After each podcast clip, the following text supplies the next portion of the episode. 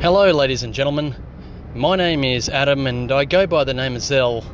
Back from uh, years ago, uh, probably don't want to hear me talking about my history just yet because I'm really, you know, just uh, an average Joe. There's nothing special about me. I'm just a guy who goes to work, does his job, comes home. You know, I've got opinions. I've got, uh, I've got a lot of love, and you know, I've got a lot of thoughts and opinions. And the thing nowadays that bothers me the most about podcasting or news or any media form is that it seems to be very biased, it seems to be very one dimensional, it seems to be very upsetting, or it seems to be very seems to be very controversial, bring out anger in people. It's negative. A lot of it's negativity. And I don't, I don't like that. I'm not a big fan of uh, negativity. And I think sometimes we just need to feel good about ourselves. Sometimes the human race isn't doomed. Some days it's nice to wake up and realize that the sun did rise and even though it's currently 35 degrees Celsius where I am, and it's hot as hell, you can still have a smile on your face.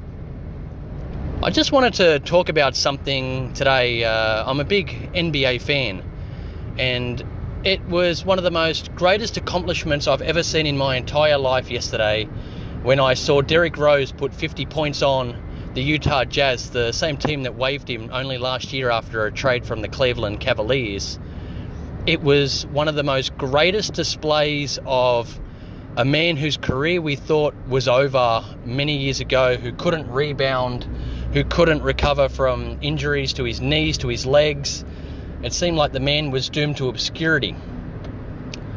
It was such a refreshment to see not only did Derrick Rose come out to ball, but Derrick Rose was basically there to be the MVP.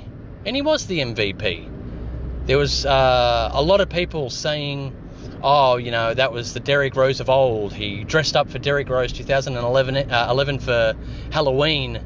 And as well as I can appreciate that, I've got to raise that even though that is true and that for one night it might have been the best of Derrick Rose, I feel that there's left more in the tank than what we haven't seen. I believe that Derrick Rose has still got a lot more to fire up on and in a team at Minnesota right now, which seems to have its controversies, maybe, just maybe, Derrick Rose found that fire that he's needed ready to light back up. And I'm really, really glad that he got his chance to shine. And I believe that this might be the start of Derrick Rose's run. The run of old. The run where he gets the ball and he can just be Derrick Rose. While Butler while Anthony Towns, while Wiggins, while everyone's sticking their heads in each other's business, while they're all having grief and all that sort of stuff. You know what I cared for yesterday? Those damn old throwback jerseys. How good did they look? And the best part about it was he chose that night, the night of the throwback jersey, to go off. Throwback Derrick Rose on throwback jersey night. The Chicago Bulls out there somewhere, the fans you know what? Not even just the Chicago Bulls fans.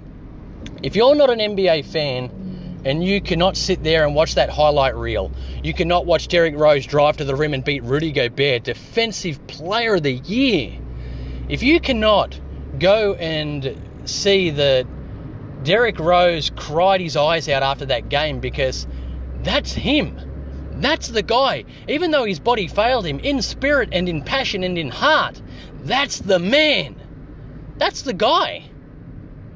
And even though this year has been bounded by records, Stephen Curry, Klay Thompson, even Blake Griffin's fired up. And despite the year might being a foregone conclusion, the Boston Celtics today still broke the record for most threes in a game in the history.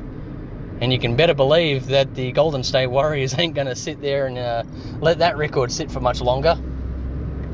I just wanted to be able to sit here and talk, even if it was for five minutes, just Derrick Rose, we all love you, man. We all love you.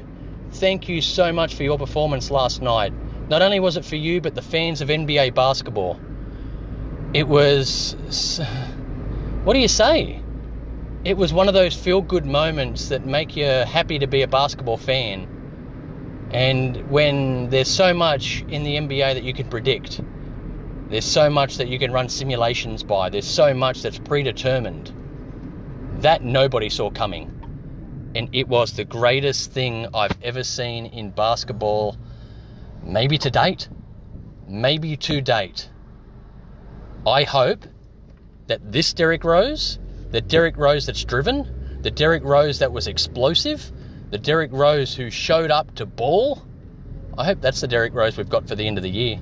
And I can guarantee you, if Butler, Anthony Towns, Wiggins can get on the same page, I can't see how they can't be a top six, top five seed.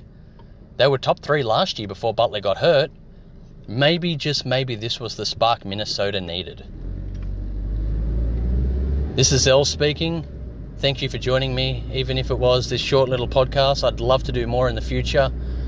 Like I said, I just want to make the world better. If by bringing up things, good points, happy points, I think I've done my job. Lots of love. Catch you all out there.